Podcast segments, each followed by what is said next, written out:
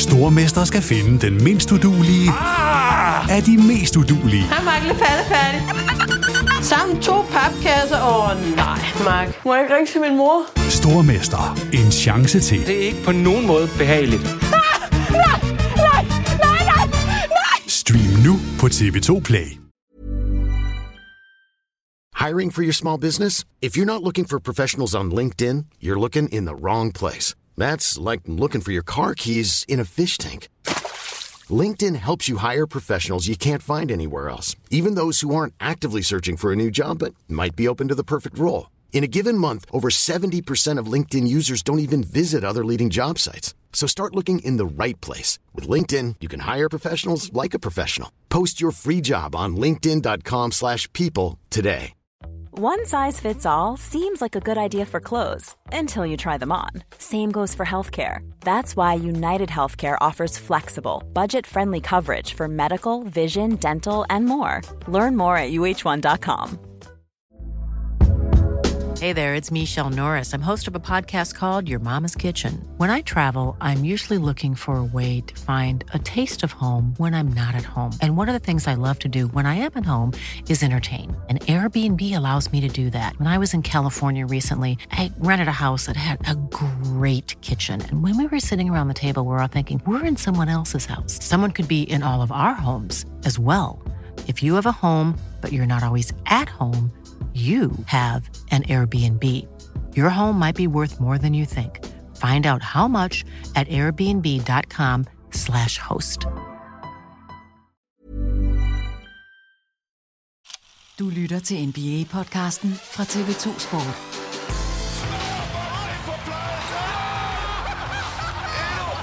En! Hvor er det vildt! Hold nu op, altså!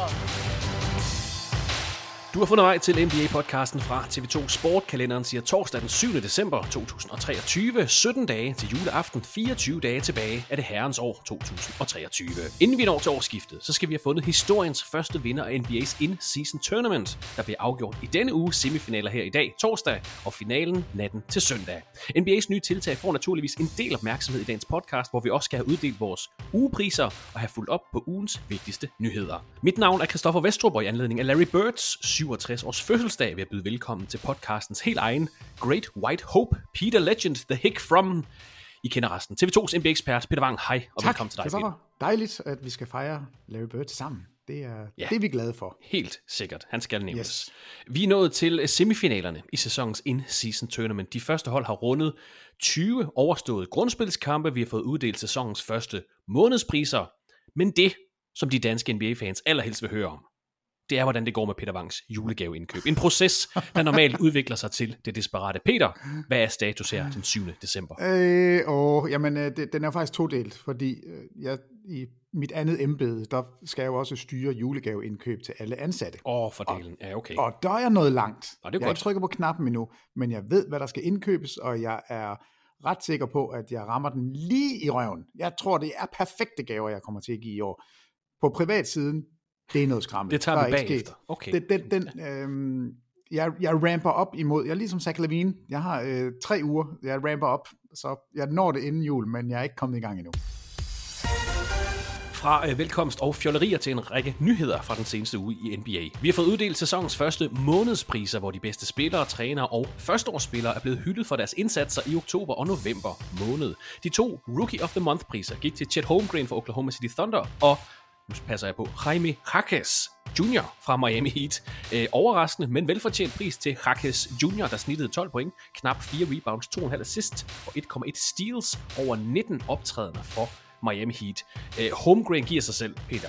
Jaquez er faktisk øh, faldet rigtig godt til hos Miami Heat, passer perfekt ind, har været klar til at levere fra start efter fire år på UCLA, og altså fået den her første øh, øh, Rookie of the Month-pris i Eastern Conference. Godt gået. Ja, men det, det, det er vildt godt, og, øh, og ja, han er faktisk også gået lidt under radaren i, i vores to sådan, samtaler omkring rookies, og der er jo nogen, der har spurgt til nogle gange, hvem har, har været uh, steal of the draft, og mm. Der tror jeg, jeg har sagt sådan noget, Cason Wallace, og altså nogen, øh, som egentlig blev taget rimelig højt i draften alligevel, men som har leveret godt. Og der undrer det mig egentlig, at vi ikke har talt mere om Rakas, fordi han har bare været tosse god hele vejen igennem. Og der er altså noget at sige om at, at være en ældre rookie. Altså normalt, der drafter man jo ofte på potentiale, og alle de her general managers, de sidder og kigger og siger, ej, han er 18 år gammel, og tænk sig, hvor god han kan blive. Og jeg synes bare, uh, Jaime Hackes er sådan et eksempel på, på en, hvor man altså tager en velpoleret spiller, som er lidt ældre end de andre, men bare kan levere med det samme, og det er typisk Miami. Altså, og, øh, og det, der adskiller ham, synes jeg, fra mange af de andre rookies, det er, at, at han er ikke et minus i forsvaret, og han er bundsolid i angrebet. Altså, det, det, er, det er sådan lidt af det hele, han kan, og der er bare ikke noget piv, og der er ikke noget brok. Altså, måske er det også der, hvor vi ikke har talt om ham overhovedet, fordi der, der har ikke været en eneste mislyd. Nej. Det er en velsmurt maskine, og det er, det er et sted, som havde brug for det, og Miami er, altså han er en af de helt store årsager til, at Miami stadigvæk har gjort det godt i år, selvom de mistede to starter, og det egentlig så, det så ret forfærdeligt ud, inden sæsonen gik i gang, i forhold til, at de ikke kunne få nogle af de guards, de gerne ville have fat i, og alligevel så lod de dem, de egentlig godt kunne bruge, dem lod de gå, fordi de havde håb om noget større. Og så kommer Jaime Harkes ind fra sidelinjen. Og en af de spillere, som, altså vi var jo i USA og så en UCLA-kamp, hvor Jaime Harkes spillede. Mm. Så, så vi kan også sige, vi, vi så ham lige før de andre. men, men vi har ikke nævnt det. Men helt fortjent, helt fortjent, at han blev ja, Rookie of the Month. Og altså 22 år blev taget med 18. valget Jaime Jaques, som jeg primært ikke taler om, fordi jeg ikke kan finde ud af at udtale hans navn. Du siger det rigtig godt. Nå, du, jeg, glemmer jeg, jeg bare lige, bedre. Jeg blevet bedre. du glemmer bare lige at sige junior. For Junior. Er Jaime Jaques Junior. Ja. og vinder altså sæsonens første Rookie of the Month-pris i Eastern Conference, hvor hans øh, nærmeste konkurrenter må sige at være Brandon Miller hos Charlotte Hornets og, og så Thompson hos Detroit Pistons, altså i Eastern Conference blandt de her førsteårsspillere. Sæsonens første Coach of the Month-priser gik til Chris Finch fra Minnesota Timberwolves og Jamal Mosley fra Orlando Magic. Magic gik 13 og 5 i oktober og november, indtog en anden plads i Eastern Conference, da vi nåede til 1. december. Chris Finch og Timberwolves gik 14 og 4 i de første halvanden måned af sæsonen, har ligget på førstepladsen i Western Conference siden 19. november. Flotte, flotte starter på sæsonen for Timberwolves og Magic, så altså helt fortjent de her to trænere får de første månedspriser. Og de to Player of the Month priser, nok de mest øh, prestigefyldte af de her øh, vandte månedspriser for oktober og november, gik til Nikola Jokic fra Denver Nuggets og Jason Tatum fra Boston Celtics. Jokic snittede 29 point, rebounds, 9,2 assists for Nuggets i oktober og november. Og har vist på et tidspunkt ført NBA alle tre kategorier, altså samlet antal point, samlet antal rebounds, samlet antal assist, ikke gennemsnit per kamp, men altså det samlede, øh, er vist blevet overhalet i, i nogle af kategorierne, som vi optager den her podcast, men, men og vi har snakket lidt om ham, latterlig start på sæsonen for sidste sæsons final MVP, Nikola Jokic. Han fortsætter bare. Jamen det gør han, og det er skørt. Og jeg er glad for, at du lige tager den der lille statistik med, fordi det er jo absurd at have en spiller i, i 2023, som fører ligaen i alle tre kategorier. Altså det, det, er, jo, det er jo helt gak. Men altså, hans player efficiency rating, det er ikke den, der siger alt. Den er over 34 lige nu. Okay. altså han, han er så god, og, og så har øh, Jamal Murray, så er han ude, så er han inde. Så altså, det, det betyder ingenting. Så længe du har Jokic, så har du en chance for at vinde alle kampe. Og jeg ved godt, de ikke har, har vundet det hele, men altså, han fører ligaen i triple doubles, han fører den i player efficiency rating, han, han er den, der har flest uh, defensive rebounds. Han, han er med i toppen i det hele, og han er bare så sympatisk og så ultra effektiv. Uh, det, det er skægt at kigge value over replacement, Nikola Jokic. Box score, defensive box score plus minus, off, altså det hele.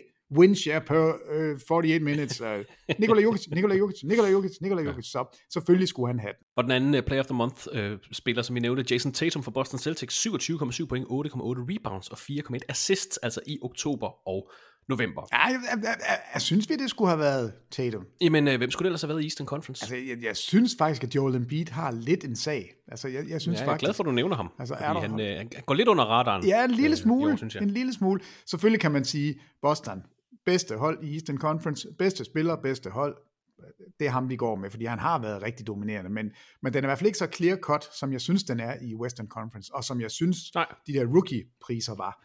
Der, der var jeg lidt mere, den, er, den, den kunne jeg bestemt godt have set hos Joel Embiid. Jeg kunne også godt have set den hos Antetokounmpo. Jeg, jeg vil sige, der, der er nogen, der har meldt sig ind der, og det er fedt.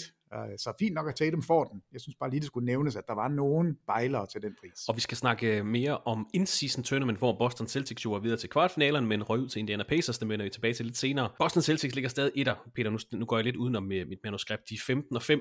Jason Tatum har været godt spillende, men altså, de ryger ud sådan på en lidt undervældende måde i kvartfinalen. De har haft de her nederlag til Orlando Magic, også i in-season tournament til Charlotte Hornets. De har kun tabt fem kampe, nu skal vi ikke gøre dem større, end de er. Men, men hvor man ved Denver Nuggets sidder og siger, okay, de ligger nummer 3, og de er 14 og 8, Boston Celtics 15 og 5. Har man ikke sådan en anden lidt, lidt dårligere smag i munden med Boston Celtics, eller er det bare mig, der er ukulig pessimist på deres vegne? Jeg synes bare ikke, altså selvom de er tophold, og Jason Tatum er god, jeg synes faktisk ikke, at de virker særlig Du dominerende. ved med med hår. Altså, de har en uh, point differential på 8,4, hvor, hvor de fører hele NBA. De er 9-0 på hjemmebane. De har månedens spiller i Eastern Conference. Som du lige har stillet spørgsmål. ja, ja. Men, men altså, jeg synes, det har været tydeligt, at når Porzingis ikke er der, så, så har de lidt problemer. Det var også det, en, i hvert fald en af tingene, der var, der var udslagsgivende i kampen mod Indiana. Øh, de bliver lidt tynde på, på størrelsen. Altså, Al Horford og Luke Cornett, dem jeg, altså, det er fint, men det er ikke top dollar. Altså, det er ikke det bedste, du kan komme afsted med. Øhm, så, så jeg kan godt forstå, hvad du mener, og en af de ting, der har bekymret mig mest ved Boston, det er, at det er Jalen Brown. Ja. Jeg, jeg kan se, ham stoler jeg ikke på, og jeg ved godt, det har været et tema hele sidste sæson, hele sommeren. Han kan ikke drible, og det kan han ved Gud ikke. Altså, når, hver eneste gang han En slår, All-NBA-spiller, der ikke kan drible. som får en, en øh, 300, er det 309 millioner, hans kontrakt hedder. Er noget af den stil. Det er i Ja, hvert fald. den der store maksforlængelse, han fik. Altså, jeg tror, det er over 3 300 millioner. Øh, og hver eneste gang, han slår bolden i gulvet, hvis ikke det er et fast break, eller sådan et uh, semi-fast break, så er jeg nervøs. Altså der, hvor han skal skabe noget, hvor han skal stå og drible sådan en mod en over for en spiller, og slå et dobbeltteam, og ind imellem nogen, han er simpelthen usikker. Han er usikker på driblingerne, og, og det er ikke blevet adresseret nok. Altså, han er, han er simpelthen ikke blevet bedre af, af, af det, jeg har set, i hvert fald. Og det bekymrer mig en lille smule. Men, men som hold, Der skal man ikke være nervøs. Ah, Måske ej, ligger ej, jeg det for meget i det nederlag, de havde til Orlando Magic her forrige weekend. Altså, det, jeg synes simpelthen, det var så ringe. Jamen, det var også be- beskæmmende, så ringe de spillede der, og så taber de til Charlotte. Ja. En, en i ren brain fart. Altså, de, det er Jason Tatum, som snoks over på, på et backdoor cut, og altså, der var de bare ikke, der var de ikke tændt. Men jeg vil sige, nu kommer vi sikkert til at kigge lidt på de der in-season Ja. tournament kampe. Altså, den mod Indiana, hold nu op, altså, et brag af en kamp, og den er jo helt lige, da der mangler halvandet minut, og så skal der lige love for, at uh, Halliburton, han ville det anderledes. Så jeg synes bare, at ja, med ro i sjælen kan du sige, at Boston er et tophold, du skal ikke være så nervøs. Kan Boston Celtics vinde mesterskabet i år? Det vil Gud, de kan. Altså, Hvor mange, hvor mange procent stiger den chance for, hvis de, fyrer, eller hvis de finder en ny træner? Jamen, jeg er ikke så... Er du meget nede på Joe Masuda? Ej, men det der i Orlando Magic-kampen. Og Altså, hvad var, var det et 22-0 run, de gik på? Hvor, hvor lang tid ville der gå, før Erik Spolstra, Greg Popovich, en dygtig træner, ville tage et Jamen, nogle gange, så, så roser vi de dygtige trænere for at lade holdene spille igennem det. Her der tror jeg, at Joe Masula han tænkte, jeg lader dem spille igennem det, fordi det kan jo ikke fortsætte. Det er bare sådan Ah, lidt det- en, det- en tendens hos ham, lad os sige det sådan. Ja, ja, jamen altså, det er... Øh, jeg sidder ikke og plæderer for, at Joe Masula er den bedste head coach i verden. Det, det tror jeg ikke, jeg synes. Um, men du vil, du vil fyre Joe Masula, du har... Vi er 20 kampe ind i sæsonen, de ligger nummer et. Det er ikke godt nok. det er simpelthen ikke godt nok.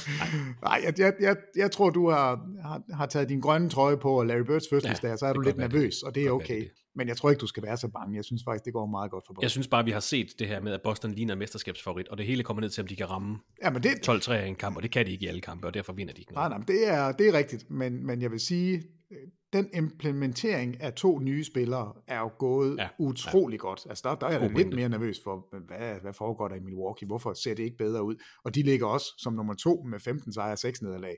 Altså, så det, det er de to tophold lige nu, hvor vi sagtens kan se nogle, nogle mislyde, men jeg tror ikke, vi for nogen af de to hold skal være sådan specielt nervøse. Ja, gode pointer, gode pointer, Peter.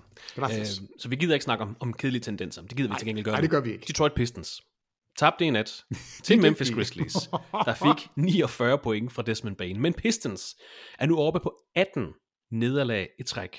Rekorden for flest nederlag i træk i en enkelt sæson er på 26, så der er stadigvæk lidt vej, men det, Det snærper. ja, det, be, det begynder at se lidt Ja, det er ud for. Pistons, der har Orlando Magic, Indiana Pacers, to gange Philadelphia 76ers og Milwaukee Bucks i deres næste fem kampe. Så det kan meget hurtigt hedde 23 nederlag i træk. Det er noget, vi holder øje med. Detroit Pistons. Det går ikke, det går ikke super godt. Og over i den anden øh, conference, San Antonio Spurs har tabt 15 kampe i træk. Tabte igen her i nat til Minnesota Timberwolves. 15 nederlag i træk. De er nu blot et nederlag fra og tangerer den længste nederlagsstime i Spurs franchises historie. 16 kampe i træk tabte man. Det ved jeg ikke, om du kan huske, Peter. Helt tilbage i januar og februar 2023. Det var tidligere i år, at de tabte 16 kampe, og det er franchise-rekord. To 16 game losing streaks i samme kalenderår. Det må være en form for NBA-rekord. Det skal vi lige have fuldt op på, men det, Ej, det går heller ikke super godt. Det går for- super for skidt, faktisk. Og, og specielt når man tænker på, at de startede ud 3 og 2. Mm. Altså, der- der sad vi jo faktisk helt alvorligt og talte om, er Wembanyama så god, at det her hold faktisk er godt? 13 og 2, og så har de ikke vundet en kamp. siden. Og vi var lige ved sådan, og ja, måske at play-in øh, nærmere, uha, det vil vi ikke lige forestille os. Det her er, hvad vi forestiller os. Ikke at de skulle tage 15 i streg, men at, at det skulle være et af bundholdene. Det er de, og med, altså de har sat tyk streg under det, og det er ude, og det er hjemme, det er fløjtende ligegyldigt, hvor de spiller, og hvem de spiller mod. Minus 12,1 i point differential. Oh, Der bliver scoret 122,9 point imod dem hver eneste aften, og de har, hvad der kan blive NBA's største forsvarsanker. Ja. Altså i Wembanyama. Han spiller altså. Så det er... Hvordan tror du, han har det? Han, han, han må have det kummerligt. Jeg håber virkelig, at, og, og det ved jeg, at de har, Greg Popovich, de har siddet og drukket asaltoglas, de har siddet og hygget sig og sagt, ved du hvad, det her det er helt efter planen. Trust the process. Trust the... ja. Du bliver ikke Rookie of the Year, fordi det, det, det, det tror vi ham, der Chet Holmgren, han løber med lige nu. At, uh, heldigvis har der ikke været noget som helst omkring, ej, det skulle Nej, være nej, nej, nej, nej, nej. Det er så fint. Det er så fint, men hold nu op en sikke. Ja, 15 elendige kampe har de spillet, og øh, det er sjovt at følge de her to kummerlige franchises. San Antonio, det er jo efter planen, et eller Ja, andet sted. ja. Detroit, Bør snart tage det et var ikke efter planen. kan man sige. det var ikke efter planen, det Og de her. har tabt, de sidste kampe de har tabt til Washington, og så tabte de til Memphis. Ja. Ja. Så det er jo heller ikke, det er nogle kampe, man måske skulle finde sejr Ja. hvis ikke man vil på de her. Og, og nu siger du Memphis. Øh, 6 sejre, 14 nederlag. Det ser jo hæstligt ud. Men altså, Houston Rockets ligger nummer 10, altså lige inden for i play-in-kampene. De er 9 og 9. Clippers er 10 og 10. Måske afskrev vi dem lidt for hurtigt. Måske sagde vi lidt for hurtigt, at Memphis har ikke en chance for at komme tilbage. Ja Morant, der er kun fem kampe til. Altså hullet er, det er jo ikke kæmpestort.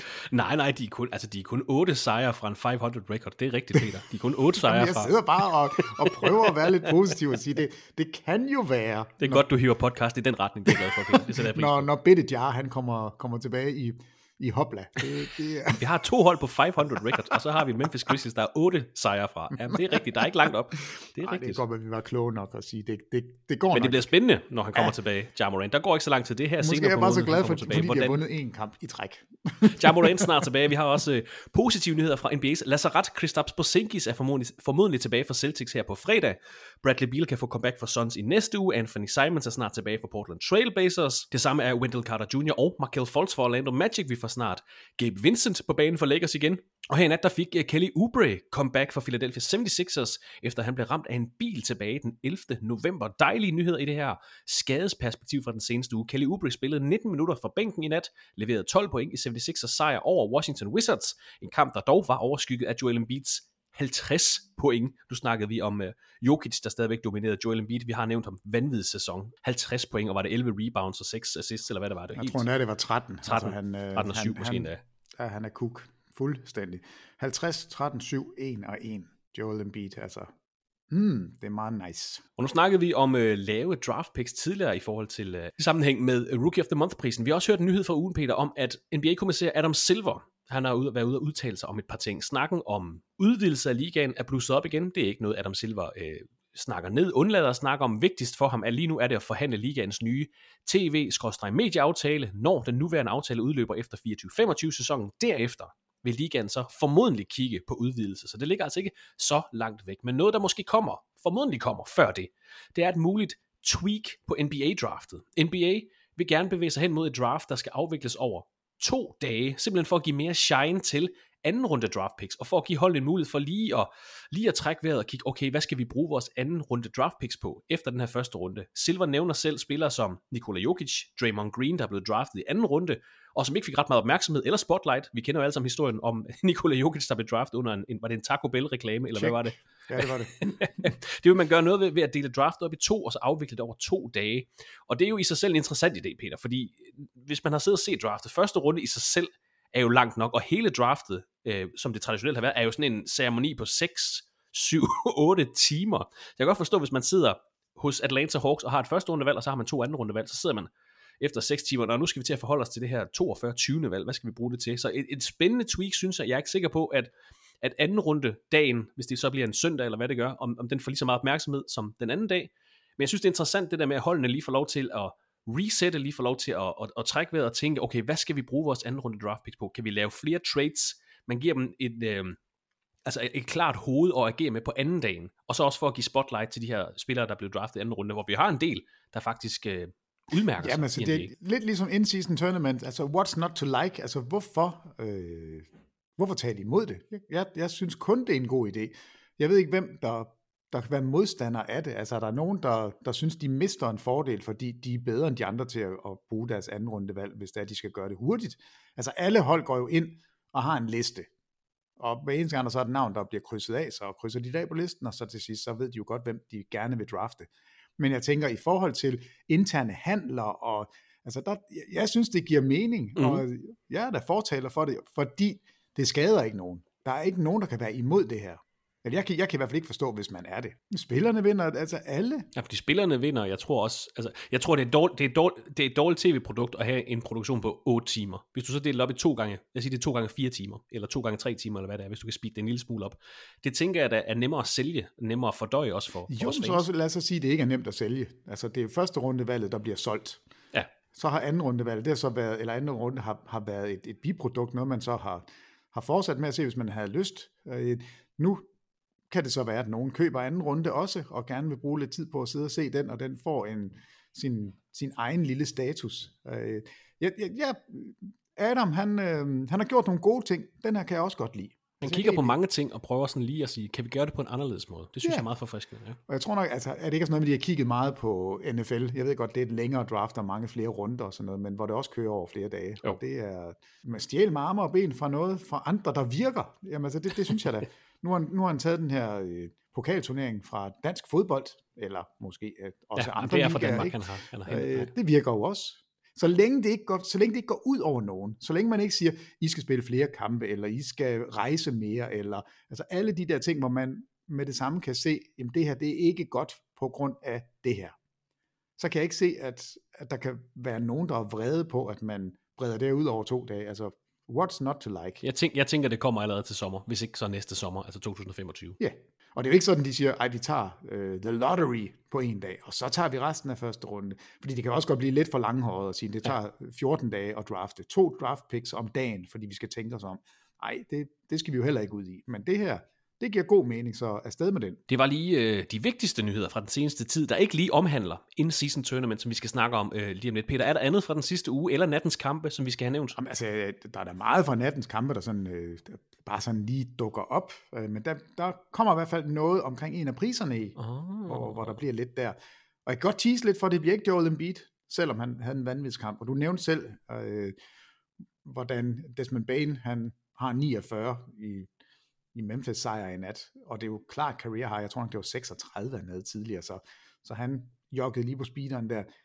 Det, det er slet ikke godt nok. Altså, det, det er et andet sted, vi skal hen, men den tager vi, øhm, når det passer dig. Lad os bare tage den, fordi lad os lige understrege, altså NBA er ikke kun nyheder og resultater og boxscores og dueller og højdepunkter og stilling i de to conferences. Det er også skønhed i mange former, og den skønhed, den hylder vi hver uge ved at give den, øh, den nok mest prestigefyldte pris i dansk nichesportspodcast regi, Peter Wangs Real MVP-pris. Men hvor skal vi så hen, Peter? Jamen, øh, vi Skal vi til Dallas? Nej, det skal vi faktisk ikke. Ej, nej, nu snyder jeg dig lidt, fordi vi skal til Toronto, men det er ikke en Toronto-spiller, der skal have den. Okay. Men i nattens kamp, altså det, det vil også være for let at give den til Tyrese Halliburton for hans vanvidskamp, hans første triple-double mod Boston og alt det her. Jeg synes, jeg har fundet en, som er en helt værdig vinder, og det, jeg lover dig, nej, det kan jeg jo ikke love dig, men jeg tænker ikke, at, at han nogensinde får den igen. Det er en Miami-spiller, som hedder, drumroll, Orlando Robinson. Ja. Orlando Robinson er center. Det er hans andet år i ligaen. Han har startet en kamp sidste år. Han har startet to kampe i den, nej, en kamp i den her sæson. Øh, Bam Adebayo er ude. Hvad gør man så? Jamen, man er jo i Miami. Jamen, så finder vi da på noget. Orlando Robinson, vil du ikke spille? Jo, Vi, op, vi opfinder en profil. jeg det tager er da lige øh, 33 minutter på banen. Jamen, jeg går 5 for 9 for gulvet. Altså, det er over 50 procent. Jeg går 2 for 3 på træerne. Jeg er jo en moderne center. Jeg rammer alle mine tre straffekast. Okay.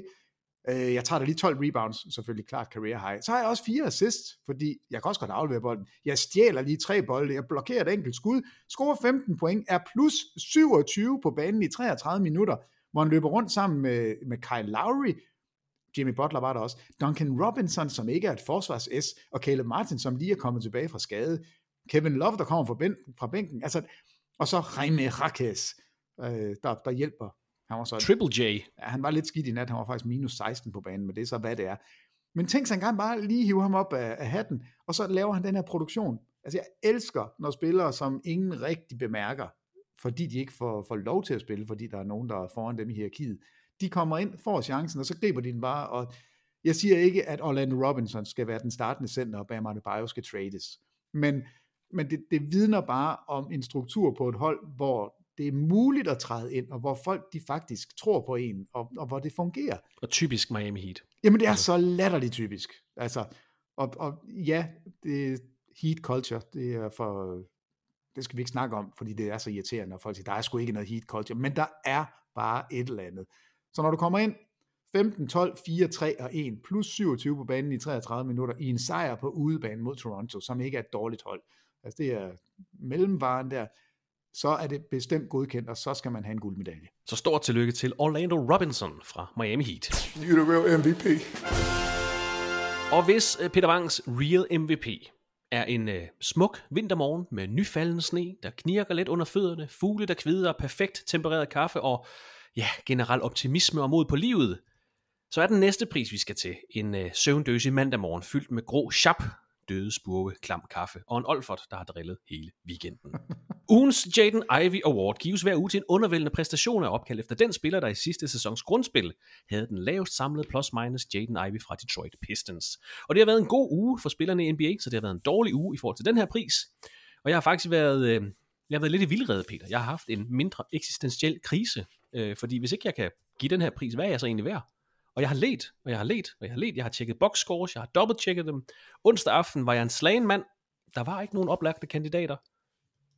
Men så tabte Utah Jazz med 50 point til Dallas Mavericks i nat. og så blev mit arbejde lidt lettere. Fordi ugens Jaden Ivey Award går til Utah Jazz's startfemmer. John Collins, Simone Fontecchio, Fontecchio hedder han, Omar Yurtseven, Ochai Akbachi og Keontae George, der var henholdsvis minus 40, minus 40, minus 35, minus 47 og minus 48 i opgøret. Jeg kunne ikke få mig selv til at give prisen til førsteårsspiller Keontae George alene, der var minus 48. Man kan sige, at den her kamp, han fik lov til at få noget erfaring med, med en modgang, kan vi sige. Spillede flest minutter af alle, 32 minutter og var minus 48. Men den her minus 48 fra Keontae George er en tangering af den 9. laveste plus-minus mål i NBA's historie, og Akbachis minus 47 er en tangering af den 14. dårligste. Så to spillere fra samme kamp i top 15 over de laveste plus-minuses målt. Det skal hyldes. Også selvom de statistisk faktisk leverede okay kampe, og generelt gør det godt, men det her, det kan vi, vi kan simpelthen ikke se bort fra det. Så der går altså en Jaden Ivey Award til alle startfemmerne for Utah Jazz nat, for det var en, øh, det var en på munden, som vi siger i podcast. det, det er helt perfekt. Altså det, jeg, er, jeg er meget glad for, at, øh, at Utah Jazz de får den, fordi hold nu op en losing. Så tillykke. Tillykke til Utah. Det er godt fundet. Keontae George gør det så godt, så han kunne ikke få den alene. Jeg var, jeg var, jeg var fristet, men det kunne jeg ikke. Jeg kunne ikke men, få mig selv til Men minus 48 på 32 minutter, det er alligevel imponerende. Og Peter, der er jo der er folk, der har skrevet til os på det der X-medie. Ja.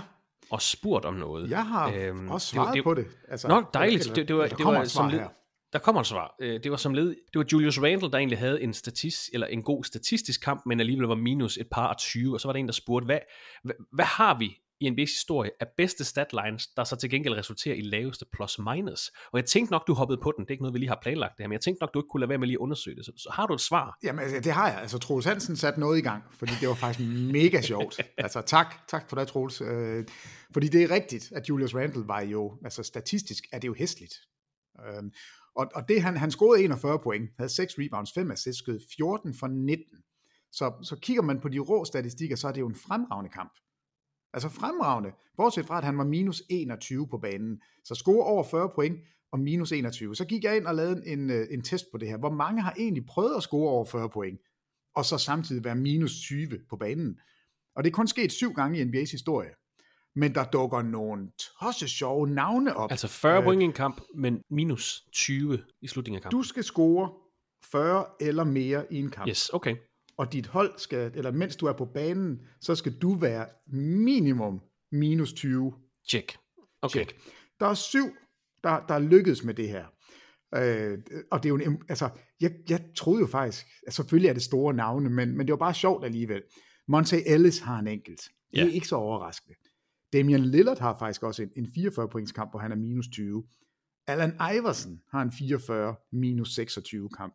Cam Thomas er der den seneste, ud over Randall. Ja, har okay, en ja. 46 point og minus 20, og det, de er måske ikke så overraskende. Men så er der to, der springer, eller de er ikke overraskende, når man tænker over det, men de to værste, dem der har haft den største minus, og sta- stadigvæk er scoret over 40 point, det er den første, Kobe Bryant. 44 point og minus 34 imod Golden State tilbage i 2014. Og det er jo selvfølgelig det her legendariske 2014-hold, som jo er starten på dynastiet. Øh, Det, det er kun... Nå, jeg troede, du mente det legendariske Lakers hold i Nej, nej, nej, nej, nej. 14, fordi der var de, ja, på den måde. Okay. Nej, det, det er det der Warriors hold øh, fra 14-15 sæsonen, hvor de jo hvor de starter deres dynasti. Og, og grunden til, det er, en, det er en fantastisk, altså fantastisk kamp. Jeg var inde og kigge på, hvem spiller Kobe Bryant sammen med. Og netop når jeg nu har dig med i dag, Christoffer, hvem tror du var Kobe Bryants startende point guard? Øh, D'Angelo Russell. Ja, det kunne det godt have været. Hvis du tænker dig om, så vil du gætte på et andet navn, hvor du vil sige, Jeremy Lin. Øh, er det ikke skønt? var det den sæson, hvor Robert Sacre var startende center for dem? det, er, det er noget skrammel, han spiller sammen med. Stakkels Kobe Bryant. Øh, men den, der altså har den højeste minus, med minus 36, det er Tracy McGrady. Okay. 41 point, minus 36 på banen. Det er tilbage fra 2004. Og så kigger jeg også på hans øh, holdkammerater. Den mest scorende, og nu kan jeg faktisk ikke engang huske, hvem det var, men den mest scorende på hans hold, 10 point. så Tracy McGrady scorer 41, og den næst mest scorende har 10. Så, så det er en, en meget, meget besynderlig liste, der dukker op, men altså det er kun syv spillere. Cam Thomas, Kobe Bryant, Allen Iverson, Damian Lillard, Monte Ellis, Tracy McGrady, og nu også Julius Randle. Så, øhm, så tillykke til dem. Jeg ved ikke, om de får en pris for det, men i hvert fald en pris til, til Troels Hansen, Ja, fordi det var, det var sikkert. faktisk ret sjovt at, at dykke ned i. Den havde jeg aldrig rigtig... Jeg tror ikke selv, jeg havde fundet på den. Ej, godt set, Troels. Tak for et lille rabbit hole, så Ja, Peter han tak kunne dykke ned i. Det mangler han jo. Vi er i den øh, afgørende uge af sæsonens in-season tournament. Kvartfinalerne blev spillet mandag og tirsdag. Her i nat, natten til fredag, der bliver de to semifinaler spillet, og natten til søndag, der får vi altså finalen i sæsonens og historiens første in-season tournament. Vi har semifinalerne og finalen tilbage. Alle tre kampe kan du naturligvis følge på TV2 Sport X, og alle tre kampe bliver kommenteret af Thomas Bilde og Peter Wang. Find en sendeplan på sporttv2.dk-basketball, eller hold dig opdateret på vores sociale medier, hvor vi hedder TV2 Basketball. Lad os få detaljerne på plads. Som nævnt blev kvartfinalerne spillet mandag og tirsdag. Her så vi Indiana Pacers besejre Boston Celtics 122-112. Pacers er videre til et semifinale opgør mod Milwaukee Bucks, der vandt deres kvartfinale 146-122 over New York Knicks. Peter, en, en lille overraskelse, kan vi godt kalde det, i Eastern Conference afdeling med den her Pacers sejr over Celtics, og så en forventet box sejr over Knicks. box, løb simpelthen bare fra dem i de to sidste quarters af, af den her kvartfinale. Hvad så du i de her to opgør, og hvad bliver det for en semifinale nat mellem Pacers og Bucks, der jo spiller på neutral bane i Las Vegas? Jamen altså, øh, jeg synes jo, det var en ret stor overraskelse faktisk, at Indiana slog Boston. Jeg ved godt, Porzingis ikke var med, men set i lyset af, at de har spillet én gang i sæsonen, hvor Boston 155 point scorede i, i, i den første kamp mod Indiana. Øh, Jeg havde, jeg havde simpelthen ikke troet, at, at Indianas forsvar ville kunne holde Bostons spillere væk. De skulle nok selv score deres point, men jeg troede ikke, det ville være nok, og det viste sig at være en fantastisk kamp. Super underholdende, øh, som går ned til det sidste, og så har Tyrese Halliburton, altså det der ekstra gen, det der, han er ikke en superstjerne endnu, men det der stjernegen, hvor man går ind og, og laver de afgørende ting, og han har jo, jeg ved ikke, har han det grimmeste, den grimmeste step back træer i NBA? Det er tæt på, altså det er ikke et formfuldt endt hopskud. Altså det, det ser så mærkeligt ud, når han skyder, og jeg kan faktisk ikke forstå, at, han, at, det, at det går hurtigt nok, til han kan sende den afsted, fordi det er ikke et pænt skud, det er faktisk mega grimt. Her er en udfordring til alle jer, der lytter med. Hvis I ser et grimt skud fra en spiller i NBA, så se om I ikke kan finde en gif eller en videofil af det, og så send det til os. Så skal vi nok vi laver en rangering af de grimmeste skud i NBA. Jeg lover dig, Tyrese Halliburton, han er med på den. Den skal nok være på det. Ja, men, og, og der kan man jo, øh, man kan jo ikke lade være med at sidde og, og smile af det, fordi han skyder fantastiske procenter, og nu har han gjort det over hele sæsonen, så, og hele karrieren, altså han er jo en 40% trepointsskytte. Han er genial til det. Det ser bare mærkeligt ud og, og langsomt, men det er, det er åbenbart ikke langsomt. Det ser bare sådan ud. Men han har et four-point play, som starter et 9-0 run, som afslutter kampen. Altså reelt, så er det der, de, de lukker den. og Boston kan ikke rigtig gøre noget, og det, det var, altså der var flere faktorer i kampen, der spiller ind, men at Indiana kan spille med det her, det højeste tempo i ligaen, den bedste offensiv i ligaen, uden at smide bolden væk. Altså de har seks turnovers øh, mm. i den her kamp. Boston smider 17 bolde væk mod et elendigt forsvarshold. Så måske var Boston, tog de lidt for let på opgaven. Det ved jeg ikke, eller også var Indiana bare tændt. Men der var playoff-atmosfære, præcis som vi har set i alle fire kvartfinaler. Øh, og endnu en gang, Boston kommer ikke på linjen. De er 8 for 12 på straffekastene, hvor Indiana får 21 straffekast i stedet for. Øh, Indiana rammer så også 19 træer på færre forsøg end Boston. Altså Boston havde ikke tur i den fra trepointslinjen, og det er lidt det tema, du også selv var inde på tidligere. At når ikke de rammer deres træer, kan de så vinde. Og her der kom de altså til kort, men altså, det er anført af Tyrese Halliburtons første triple-double, 26, 10 og 13.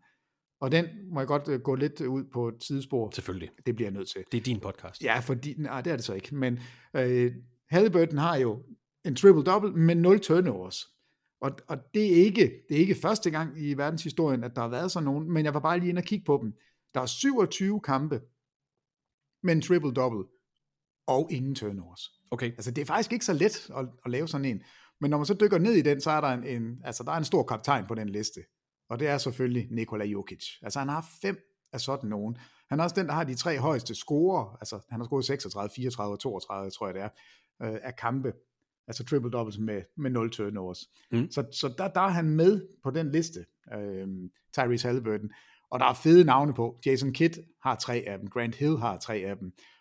Charles Barkley har selvfølgelig også lige et par oh, stykker. Dejligt, dejligt. Og i de to, jeg nærlæste jo dem, fordi øh, han havde to af dem. I den ene, der går han 0 for 4 på træerne, i den anden går han 0 for 6 på træerne. så, så det kan godt være, at han ikke har smidt bolden væk, men et eller andet sted, så er det i hvert fald 10 skud, han aldrig skulle have taget. Så, så det er lidt turnovers. Men et sjovt navn dukket op, og det ville jeg have været øh, ja, hus og hjem på, at det ikke ville være rigtigt.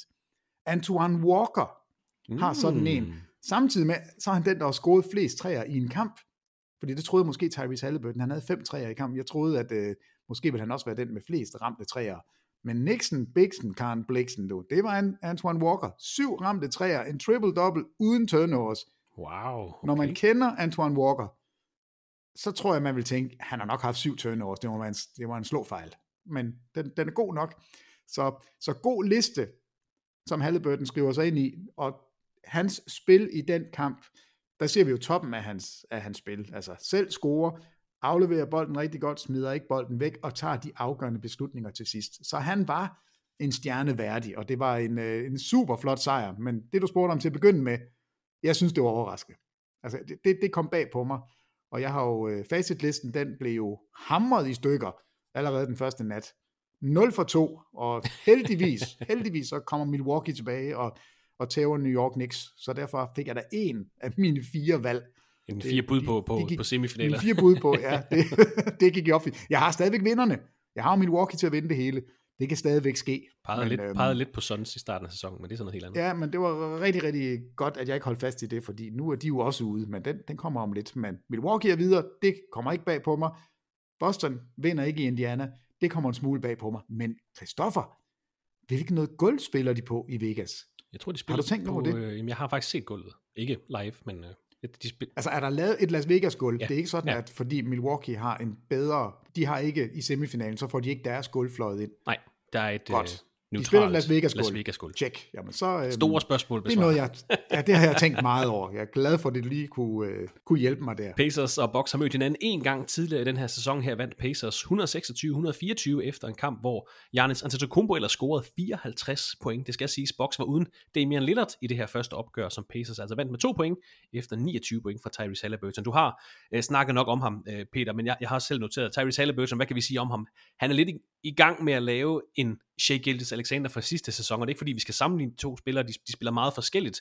Øh, Halliburton skyder noget flere træer end, end, end Gildes Alexander. Det er mere springet fra at være en ligaprofil til en mulig superstjerne. Vi kalder ham ikke superstjerne, men han bærer det her Indiana Pacers hold, som er Jamen, der er ikke rigtig noget negativt at sige om dem. Du kan sige, at de er et dårligt forsvarshold, men de spiller simpelthen med så stor energi og så stor glæde. Hatten af for Rick Carlisle og hele Indiana Pacers holdet. Hvad bliver det for en kamp mod Milwaukee Bucks? Jeg tænker, at hvis Giannis skal score 54 point mod dem en gang, kan han nok godt gøre det igen. De har formodentlig Damian Lillard med i nat. Det bliver vel svært for Pacers. Jamen, jeg, jeg vil da sige, at Milwaukee er der kæmpe favoritter, men Indiana har jo gjort præcis det, man håbede på. Altså et ungt, sprudlende, sjovt, øh, et energifyldt hold, som kommer ind i en turnering. De ved godt, de ikke vinder NBA-mesterskabet i år, men de, de har en mulighed for at sætte deres aftryk på sæsonen ved at vinde den her in-season tournament.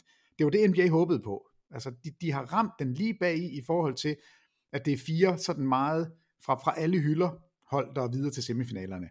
Øh, og der er Indiana det unge, sprudlende pust. Det, det hurtigt spillende hold med en, altså en ny stjerne i ligaen, fordi det er Tyrese Halliburton. Men det ændrer bare ikke på, at Milwaukee kommer ind som i min bog kæmpe favoritter.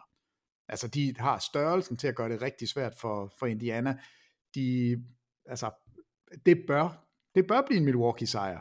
Men dermed sagt, det, så kan det jo godt være, at det lige præcis ikke bliver det. Men, men jeg går altså med Milwaukee selvfølgelig gør det, de skal vinde den her. Alt muligt øh, kado til Indiana for det, de har lavet.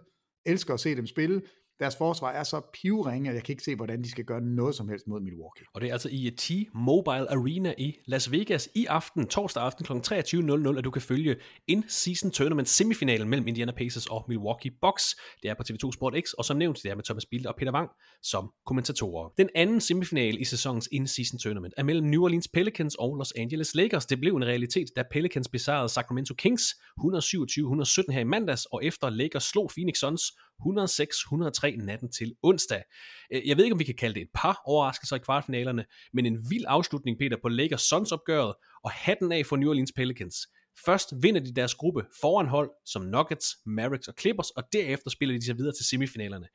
Hvad så vi i de to kvartfinaler? Altså Pelicans sejr over Kings, Lakers sejr over Suns, og hvad tror du, det bliver for en semifinale, vi får i net, altså over i Western Conference-delen af in-season tournament? Altså, det, det bliver en fantastisk semifinale, men øh, den tager vi lige om lidt. Men det vi så hos Pelicans, det er altså, at øh, Trey Murphy er tilbage. Er hans anden kamp. Han har 16 i den her. Han er plus 24 på banen. Jose Alvarado er tilbage, mm-hmm. kommer fra bænken, og er jo meget irriterende, sådan en lille jeg ved ikke, hvad vi skal kalde ham. Vi skal få det på et eller andet navn til ham, fordi... Patrick Beverly Light? Ja, men bare på en, øh, en charmerende måde. Patrick Beverly, han er jo ikke super charmerende. Men det synes jeg faktisk, at Alvarado han er. Og han har et enkelt, altså det der klassiske Grand Theft Alvarado-stil, altså hvor han gemmer, det, det, er, det er fandme sjovt, at det kan lykkes for ham. Det, hvor han gemmer sig ned på baglinjen, når de andre hold inbounder. Ja. Han gemmer sig ned, altså helt bevidst gemmer han sig på baglinjen over i, ja, i modsatte hjørne af, hvor, hvor, hvor man vil se ham, altså i venstre side af banen, hvis man kigger fremad. Og så intet anende dribler folk op af, af sidelinjen, og fordi der er så meget larm i hallen, og fordi det kommer så uventet, så når man ikke at få råbt medspillerne an, og så fiser han bare bagom og vipper bolden fra dem. Og det, må, det er jo pisse ydmygende, fordi man et eller andet sted ved man godt, at det her, husk lige, at Alvarado han laver det her, men i kampens hede, så, så glemmer man det, og så bliver, så bliver den bare pillet på den der måde. Og han kommer med noget energi. Og det her Pelicans hold, Altså, det er ikke rigtigt til at gøre sig klog på, men når Zion Williamson er med, når Brandon Ingram er med, når øh, Trey Murphy er med, så er det lige pludselig, så har vi aftegningerne af et hold, som jo var rigtig gode sidste år. Og så tror jeg, vi har glemt dem lidt på grund af skader, og nu er de tilbage. De er ved at have deres, øh, deres lineup på plads. Så den der, for det første kamp mod, mod Kings, imponerende, at de, at de tager den. Altså det, det, jeg havde jo Kings til at vinde den, så der tog jeg også fejl. Men men det er en af grundene. Det er, at Murphy er tilbage, og Alvarado er tilbage, mm. at de har deres CJ McCollum også tilbage for den øh, punkterede lunge, han pådrog sig i starten af sæsonen. Check, ja. check. Og så skød de lights out, altså øh, 45% på træerne, 54% for gulvet. Um, og så har de åbenbart krammet på Sacramento. De har vundet alle tre kampe over dem i, i sæsonen. ja, det er rigtigt, ja. Så, mås- så måske er der også et eller andet der. Um, og det, det ved jeg ikke om matchup, at, at det bare ikke passer Sacramento særlig godt. Øh, men Pelicans er i hvert fald videre, og de kommer ind med noget størrelse, som jeg tænker er, det, det er noget helt andet end det Lakers så hos Phoenix. Så, så derfor tror jeg, at kampen bliver super interessant. Altså der kommer virkelig noget, noget power fra Pelicans hold, og, og det gør Lakers jo også. Så det bliver sådan et øh, to meget, meget store hold, der, der kommer til at møde hinanden. Jeg glæder mig helt vildt til det. Det bliver det første møde i den her sæson mellem de to hold. Jeg tænker, Lakers må tage en vis øh, favoritværdighed på sig. Hvad skal de sørge for at gøre, Peter, for at spille sig videre til finalen? Og det samme kan jeg så spørge dig om til Pelicans. Hvad er deres gameplan til i nat, hvis de skal videre til finalen, tror du? Jamen altså, en af de ting, Pelicans gør rigtig godt, det er jo, at de kommer til ringen med Zion Williamson. Um, han, han har godt nok ikke været så stærk i den her sæson, men han plejer at være ufattelig effektiv. Han er meget, meget svær at matche op med, fordi han altså er de her 130 kilo og kan jo springe ud af hallen. Og en dribling, så er han ved ringen. Han er, han er sindssygt hurtig. Altså det går bare så stærkt. Så hænger han ved ringen, og så fejler man ham, eller også så, så dunker han dig i hovedet, eller lægger den af på pladen. Øh, så det skal de have stoppet. Og, og jeg tænker allerede sådan matchups, hvad, hvad gør de? Øhm, hvem er det, der skal over og, og slås med Zion Williamson? Vil man sende LeBron på ham? Det tror jeg ikke. Altså jeg, jeg tror simpelthen, det er, det vil være for stor en opgave at skulle bruge LeBron forsvarsmæssigt. Vil man, øh, hvad gør man der? Fordi Anthony Davis, han bliver jo nødt til at løbe rundt med Valanciunas. Og Valanciunas er, han er en led modstander, sådan i posten, med de der albuer, der strider over det hele, og man slår sig på ham. Det er slet ikke sådan noget, Anthony Davis synes er fedt. Så, så det, Lakers har gjort ved deres modstander, det er at, at være større og stærkere. Altså, de smadrede Phoenix i rebound-spil, de smadrede dem i under kurven. Det kommer de ikke til at kunne gøre mod Pelicans. Så det er derfor, det bliver interessant. Så jeg tror, at trepointskuddet, det bliver sådan et barometer. Lakers er jo pivringe. De er jo ligaens dårligste trepointshold. Det er det eneste hold i NBA, der ikke rammer over 10 træer per kamp. Okay. Øh, og der er Pelicans, altså hvis de skyder, som de gjorde i den seneste kamp mod Kings, hvor de er 14 for 31, så bliver det svært for Lakers. Altså den, den kamp må ikke blive alt for ensidigt i, altså i Pelicans favør. Øh, modsat, så kan man jo sige, Pelicans, hvordan fanden skal de matche op med Anthony Davis? Er det, er det Valanciunas? Fordi det, det er ikke sikkert, at han er hurtig nok til det. Vil man så putte Zion Williamson over? Og hvad med Brandon Ingram? Han skal møde sit gamle hold fra Lakers, og er stadigvæk sur på dem, hvor han ikke er i Los Angeles længere. Altså der, der er oceaner af gode historier, men jeg synes bestemt ikke, at Lakers står som en kæmpe favorit i den kamp. Jeg synes, den er meget lige. Øh, fordi jeg kunne godt se, hvorfor Lakers vinder over Phoenix. Altså, der er også det her fejlkald til sidst, det skal vi selvfølgelig lige vende. Men, men de har en helt distinkt fordel mod Phoenix, at de er større og stærkere, og det var udslagsgivende.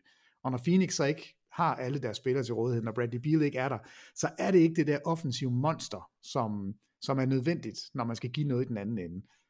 Altså, men den kunne jo ret beset lige så godt være gået Phoenix vej. Og det er jo fedt ved de her kampe. Boston kunne lige så godt have vundet. Phoenix kunne lige så godt have vundet. Det gjorde de bare ikke, og der slutspilsatmosfære. Alt er godt i den her lille turnering. Ja, du, du har nævnt det et par gange, det der med, med intensiteten, og det var en af de store spørgsmål, den her turnering blev øh, præsenteret. Går, kommer spillerne til at gå op i det her? Altså selvfølgelig spiller de om at komme videre til kvartfinaler og semifinaler, der er noget økonomi, der spiller ind. Men spillerne går op i det her. Det er, det er meget, meget tydeligt. Altså der har, været, der har været intensitet på dem, at der er en enorm glæde, når de vinder de her kampe. Selvfølgelig er man glad for at vinde over øh, rivaler, man er glad for at vinde alle grundspilskampe, men der er noget andet faktisk allerede øh, i, i de her kvartfinaler, faktisk også i de afgørende kampe i gruppespillet, synes jeg. Så, så går spillerne op i det? Ja. Går vi op i det? Ja, det skal vi også. Det er vores job. Men øh, jeg synes, det fungerer bare. Der venter en fed nat, Peter. Altså knald og fald kampe. Så tidligt i sæsonen. Vi er jo ikke engang to måneder ind i sæsonen, og nu er der knald og fald kampe. Det er de her kampe, vi har ventet på, lige siden vi lærte om det her nye tiltag. Så det bliver, det bliver en fed nat her, øh, nat til fredag. Jamen, det gør det. Altså, jeg, jeg, jeg glæder mig da rigtig, rigtig meget til det. Og jeg er så glad for, at, at det er blevet et hit. Fordi der, jeg har ikke hørt nogen ytre sig negativt. Nu begynder sådan små justeringer at, at dukke op, og skal den placeres lidt senere på sæsonen? Øh, øh, altså, sådan nogle små ting. Det, det er virkelig småtingsafdelingen, vi er ude i.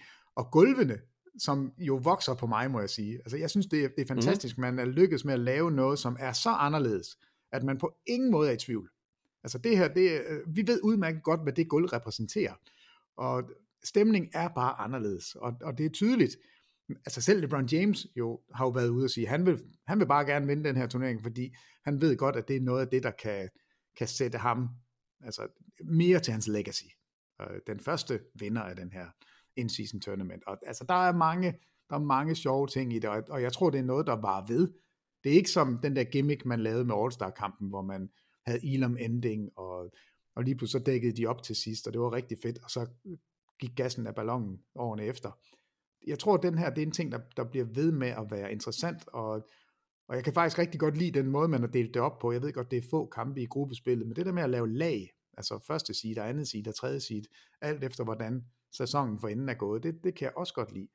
Så kæmpe fan af det, og jeg synes også, at, at, at spillerne har, har kvitteret ved at gå op i det. Og, og klarheden i, at de her dage, at de kampe, der bliver spillet, det er grundspilskampe. Og de her dage, der er det in-season tournament kampe, som selvfølgelig også gælder i grundspillet. Der er en NBA er lykkedes med at gøre det enormt klart. Det kan godt være, nu, nu sidder vi jo med, med, med hænderne nede i materiet, så vi ved jo selvfølgelig godt, hvornår de bliver spillet, men selvom det er træls, der ikke var nogen kampe i søndags, og selvom det er træls, der ikke er nogen kampe på søndag, så er der en enorm klarhed i det der med, at tirsdag og torsdag i november, og vi ved, at de eneste kampe, der bliver spillet mandag og tirsdag i den her uge, jamen det er afgørende kvartfinalekampe. Så det bliver ikke mudret i, at der også lige er en grundspilskamp mellem Pistons og Grizzlies for eksempel, eller et eller andet. Så det er også lykkedes, at, altså de har prioriteret det her, men det er også lykkedes for dem at gøre det klart, hvornår hvad bliver spillet. Ja, altså jeg har et enkelt tweak, og det er netop de to søndage. Jeg synes, det er ærgerligt, at det koster. Jamen, jeg synes, det er ærgerligt, og jeg ved godt, at det er, det er jo møghammerende svært at lave en plan, hvor man, hvor man skal afvente om, hvem går videre, ja, ja, ja. og hvem, hvem skal ikke spille en back-to-back, og alt det, det kan jeg sagtens forstå. Men kunne man gøre det, kunne man på en eller anden måde, lige så snart man kan se, at et hold er ude, og et andet hold er ude, så får de en søndagskamp. Altså det, jeg ved ikke, om man kan, men det er jo bare sådan et enkelt lille tweak, som jeg godt kunne tænke mig. Jeg synes, det er meget ærgerligt, at det koster to søndage. Jeg elsker de der søndage, men, men fair nok, jeg vil gerne give det væk. Jeg synes, det her, det er, det opvejer det. Man kan få de to søndage også. Så mere, jeg gerne have mere det. til mig. Mere, mere, mere til mig. Et andet tweak kunne være, hvis man... Øh, på en eller anden måde fik et G-League eller et andet, eller et eller to uh, G-League med i den her turnering på en eller anden måde, så måske kunne komme ind og lave et rav i det, kunne jeg også godt se, kunne et eller andet, men så skal man jo til at justere grupperne og sådan noget, det er jo også bare, det er en idé, jeg har hørt et eller andet sted. Ja, jamen, der har også været snak om, skulle man have nogle af de bedste europæiske hold med, og ja. det, det, den tager vi senere. Formatet fungerer, det gør det altså, at have den her lille korte turnering, som bliver afsluttet, øh, inden vi kommer op til jul. Altså jeg synes egentlig, at placeringen er okay. Jeg, det er fedt at have kampe i november og start december, ja. som betyder noget. Vi har, nu har vi to højdepunkter i december. Vi har de her afgørende kampe i start december, og så har vi den 25. Ja. som selvfølgelig altid er et højdepunkt. Ja, det, det synes jeg egentlig også holder. Jeg, jeg synes, den er, den er ramt rigtig godt. Adam, han, øh, stor ros til Adam. To semifinaler på programmet her torsdag. Først så har vi Pacers øh, Milwaukee Bucks kl. 23.00, og så har vi semifinalopgøret mellem Lakers og Pelicans. Selvfølgelig også et kamp, der bliver spillet i Las Vegas natten til fredag 03.00. Også en kamp, du kan se på TV2 Sport X, hvor Thomas Bilde og Peter Wang sidder klar med det opgør. Så har vi finalen ved spillet lørdag natten, natten til søndag 02.30, og det er altså den, øh, en plads i den, der er på spil her i nat, så husk at se med her i nat og i aften 23.00 og 03.00, og så finalen natten til søndag, også en kamp på TV2 Sport X, også en kamp med Thomas Bilde og Peter Wang. Det var egentlig, hvad jeg havde på programmet for i dag, Peter. Et, øh, ja, et forholdsvis kort afsnit fra vores side, men jeg tænker også, du skal lige hjem og sove lidt, inden der venter en, øh, en lang nats arbejde foran dig. Men er der mere, vi skal have med i dagens podcast? Oh ja, oh ja, fordi det skal ikke hedde, at vi laver et kort Nej, afsnit. Ikke. Nu, nu lukker vi op for posen her. øh, nej, Peters altså, pose. Ja. Har, du, har du ikke kørt i bus på pose engang, Peter? Det, jo, jo, det har jeg. Det kan du tro, jeg har. Altså, det var jo i gamle dage, hvor man stolede på hinanden, og der fik man en pose, og så skrev man navn og adresse, og så gav man det til buschaufføren, og så sendte buschaufføren. Jamen, så tog du selv posen med hjem og puttede to kroner i, og så sendte du det ind til Aarhus Sporvej. Det var sådan, man gjorde, og betalte man ikke, så fik man en opkrævning. Peters pose. Men, men man kunne jo godt, hvis man ikke var så godt opdraget, så kunne man jo godt skrive Anders Sand ja. på posen, og ikke skrive den rigtige adresse.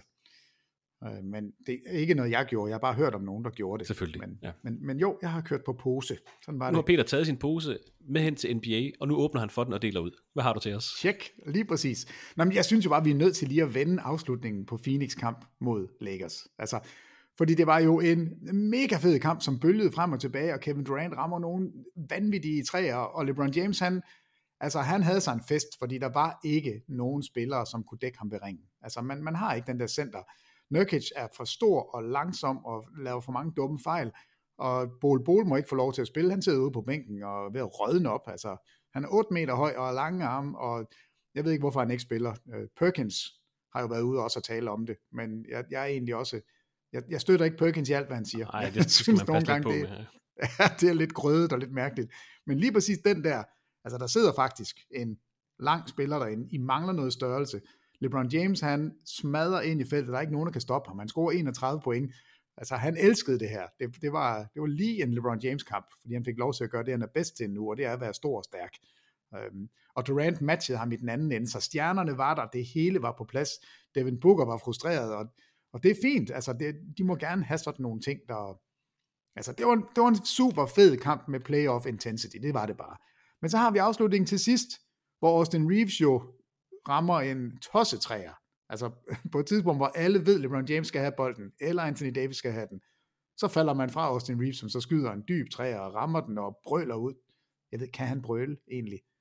Han åbner munden i hvert fald, og sådan, yeah! et lille, et lille råb ud til publikum, og fejrer sig selv og står og flexer med de muskler, han ikke har. Så altså, øh, øh, super fint, og man troede egentlig, den holder Lakers. Men så lykkes det faktisk for Phoenix at gøre det, vi altid sidder og siger, man skal, inden I fejler for at stoppe tiden, så laver I et dobbeltteam og ser, om I kan stjæle bolden. Og så er det kontroverset kommer ind. Til dem, der ikke har set det, så bliver bolden slået ud af hænderne på Austin Reeves, og så står LeBron James, og det er det, der er min pointe. LeBron James står som den eneste Lakers-spiller. Der er heller ikke nogen Lakers-træner. Der er ikke nogen, der tænker det her. Han kalder en timeout. Spørgsmålet er så, er det før eller efter bolden er fri? Altså, man kan ikke kalde en timeout, hvis ikke man har boldbesiddelse. Øhm, vi ser så efterfølgende i dagene, altså her i, i går, og, og man, jeg synes også godt, man kunne se det på tv, altså under kampen, at den er løs. Altså det, det er en loose ball. Der, der bør ikke, det bør ikke være muligt at kalde en timeout. Men LeBron James gør det, og dommerne, de fløjter timeouten, og øh, the rest is history. Altså, Lakers vinder kampen, og, og det er fint. Det, jeg har ikke noget problem med det. Men selvfølgelig er det et fejlkald, og det er kontroversielt. Men min pointe er, at det selvfølgelig er LeBron James, der er over det. Han er en basketcomputer. Altså, der, der er ingen andre, der begynder at, at stå og, og flagre og, og kalde en timeout, fordi man kan se, at nu brænder lokummet. Altså, det, det, er, det er stor basket-IQ, og det er et dårligt dommerarbejde. Og når man har et replay center, og når man har muligheden for at kigge spil igennem, så fatter jeg simpelthen ikke, at det her ikke er en situation, hvor dommerne har ret til at kigge det igennem, for det havde de ikke. Nej, så er det der replay ligegyldigt. Jamen, så er det jo fløjtende ligegyldigt. Det her er en situation, hvor Phoenix retmæssigt kan sidde og brokke sig, og det gjorde de også, og det skulle de også, øh, fordi de bliver frataget en chance for at vinde kampen. Altså, det er ikke sådan, at hey, Phoenix havde vundet kampen. Altså, det ved vi jo ikke. Altså, de skulle også lige score for at vinde, men de havde da fået en chance for det i det mindste. Mm. Og den blev frataget, fordi dommerne simpelthen er for ringe. Det var dårligt dommerarbejde. Um, og den eneste, jeg synes holdt hovedet klar, det var faktisk Kevin Durant. Jeg ved ikke, om du har hørt hans øh, pressekonference. Nej, nej. Når man sidder bagefter og siger, jamen ved du der bliver begået fejl i alle kampe, vi rammer ikke alle vores skud, og det var ikke derfor, vi tabte kampen. Vi tabte den tidligere, fordi vi ikke tog en rebound, fordi Lakers skyder langt flere skud end os, fordi vi ikke kan holde dem ud af feltet. Øhm, vi smider alt for mange bolde væk. Det er meget modent. Det var, det var så modent, og det var så fedt. Fordi kampe, kampe bliver sjældent afgjort øh, på et 5 sekund Altså Booker, han var, han var rasende. Nej, altså Frank Vogel var rasende, og det skulle han være, for det var, det var dårligt kaldt. Devin Booker var sur, fordi han havde spillet en dårlig kamp, og, og han blev snydt. Altså, vi blev alle sammen snydt. Phoenix blev snydt, og Kevin Durant holder hovedet koldt. Men LeBron James, basketcomputeren, kalder den her timeout, og så er det sidste lille kaninhul, jeg, jeg hoppede ned i. Fordi han har jo også fem steals mm. i den her kamp, Christoffer Vestrup. Altså han, han har 31 point, han er 38 år gammel, fylder 39 her den 30. december. Samme fødselsdag som Christian, Christian Hylgaard. Det er meget vigtigt at sige jo. De to vigtigste personer i NBA-verdenen, de har fødselsdag den samme dag. Oh. Og LeBron og Curry er født på det samme hospital. What are the odds? Nå, 31, 8 rebounds, 11 assists og 5 steals. Og så gik jeg ind og så, okay, hvor mange kampe har LeBron James egentlig haft, hvor han har sådan en, faktisk en skør statline. Altså 31, 8, 11 og 5. Det er jo ikke noget, man normalt ser. Og det er jo heller ikke, øh, det er bare fordi, det er blevet så hverdagskost, at der er så mange spillere, der laver store ting. Men LeBron James, 38 år gammel, har altså sådan en in-play, eller en in-season tournament kvartfinale. Så gik jeg tilbage, han har kun haft tre af sådan nogle kampe i hele karrieren. Det er den mest scorende spiller, det er den kamp, eller den spiller, der har spillet flest kampe. Han er på alle måder nummer et i alle de her volumenstatistikker. Og det er alligevel kun tredje gang, han har sådan en kamp her med de statistikker. Det synes jeg også er lidt skørt. Og vi skal tilbage til 2006, Okay. og til 2008. Er det ikke skørt? Det, han har det, været det er det første Cleveland op, ophold, kan man kalde Cleveland mod. Milwaukee, 21 år gammel. Han er lige fyldt 21. Han er 21 år og 5 Så har han dage. fem steals. Så har han 5 steals og over 30 point. Og, altså at de her statistikker, vi pegede på før. Og så har han en enkelt en mod Boston, øh, da han er 23 år gammel. Alle tre kampe, de vinder. Men, men tænk sig en gang, ikke? Det, det er 17 år siden, han havde den første af dem her. Og der, det er ikke, fordi han sådan har strøget om sig med dem. Der har simpelthen ikke været nogen i al den tid. Og så hiver han sådan lige en enkelt en op af hatten på det bedste tidspunkt, og vinder kampen med den her timeout, som han jo kalder, det er jo ikke hans skyld, at dommerne, de ikke laver det rigtige kald. Altså det, det der undrer, nej, det undrer mig ikke, men det, det jeg bare observerer ved, det er, at han er bare, han er altså over det. Han, han er på spillene hele tiden. Og de der eksempler, hvor han bliver spurgt om kampe for, for lang tid tilbage, og det er ikke den store LeBron James hyldest podcast, vi er i gang med, men det siger bare noget om, hvor investeret han er i det, og han er, han er så god til det der med at spille basket. Og det er ikke kun det med at score og sætte andre op. Han, han er med ind over det hele. Han er skrab. Vi, han, han er dygtig til det, Christoffer. Det vil jeg Han bare er sige. dygtig til det der Han basketball. er dygtig til det der basketball. Det var det, Og jeg altså i ville gang, sige. med, at- i gang med at skrive endnu mere historie. Vi fik jo faktisk også lidt historie her i nat, Peter, fra Luka Doncic. Det ved jeg ikke, om du har set. Jo, en triple-double i første halvleg, var det ikke sådan? Den første 25 points triple-double lavet i første halvleg i NBA's historie. Hvorfor putter han så ikke mere på, vil jeg så bare sige? Fordi han har kun... Altså, han slutter på har 40, kun 10 40 og 11. Hvor er det? Ej, i det her 50 points blowout af Utah Jazz. Men altså første gang, vi har set en triple-double lavet i første halvleg med minimum 25 Jamen, point Luka Doncic. Den skulle vi også lige have med. han er simpelthen så god, Luka Doncic. altså, han er også... Han er også på. Han, ved, han kan godt spille Han er basketball. også god til det der. Han er god til det der basketball. Peter Wang, øh, tak for din tid i dag. God fornøjelse med de afgørende kampe af sæsonens in-season tournament. Det skal nok blive godt. Tak skal du have, Kristoffer, og tak for i dag. Og tak til dig, der lyttede med i dagens basketballsnak. Hold dig varm, hold dig munter, og på genhør i det næste afsnit af NBA-podcasten fra TV2 Sport.